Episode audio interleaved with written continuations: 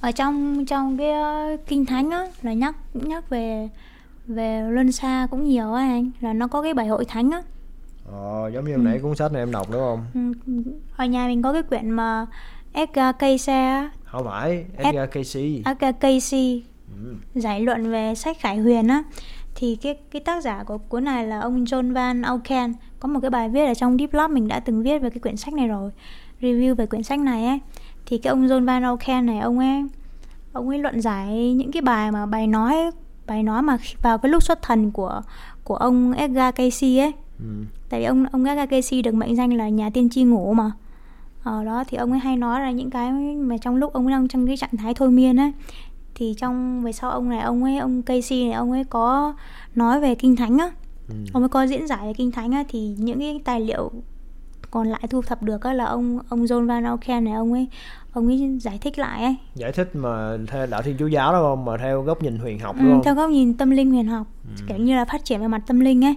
Thì, thì thì ở trong ở trong một cái chương này hôm nay mình mở ra có thấy là cái về bảy hội thánh ở trong kinh thánh á là nó cũng liên quan đến bảy các bảy trung tâm năng tâm linh luôn. Bảy trung tâm ừ. năng lượng cũng là bảy luân xa luôn á. Thì cái trung tâm năng lượng thứ nhất này chính là hội thánh ở Ephesus á Ephesus đâu? Đây Ephesus à. Ờ, nó nó liên quan nó gọi là gì ta?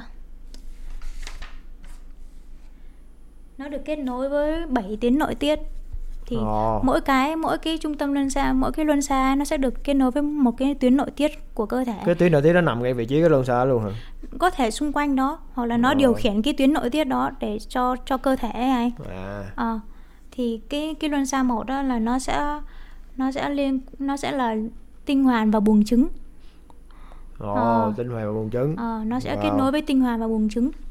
Nếu với đối với đàn ông là tinh hoàn đúng không? Ừ, ừ. À vì còn tiện nói tiếp luôn nhá thì cái thôi cái, những cái luân xa sau để hôm sau nói đi ừ. thì nó liên kết nối với cái tinh hoàn buồng trứng thì ở trong cái quyển sách này ấy uh, ông ấy giải thích là kiểu như khi khi con người sinh ra là là chúng ta đã đi từ trời xuống xuống vật chất và xuống cái thế giới này ấy. Thì tức là cái nhà thật sự của ta của chúng ta là là ngôi nhà tinh thần chứ không phải là ngôi nhà vật chất á. Cho nên là cái cái nhiệm vụ hay là cái cái sứ mạng của cái luân xa một đó là không phải là đi xuống mà là đi đi lên á là phải được thăng lên á.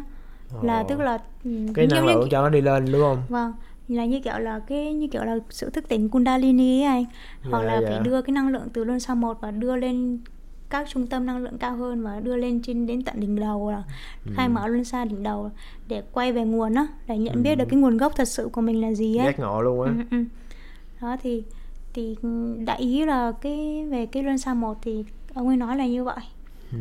có cái đoạn nào hay em muốn đọc chia sẻ cho mọi người biết không trong lời đoạn ngắn thôi đây, đây có cái đoạn này đoạn này hay này trong lời dẫn giải cuối cùng của nó đối với trung tâm này thần khí hứa rằng nếu trung tâm này tự thăng hóa và hay linh hóa nó sẽ được phép ăn từ cây sự sống một lần nữa trong thiên đàng của thiên chúa nói khác đi nó sẽ khôi phục được sự bất tử, sự vĩnh cửu và sự đồng hành với Thiên Chúa trong thiên đàng đã mất khi sáng thế.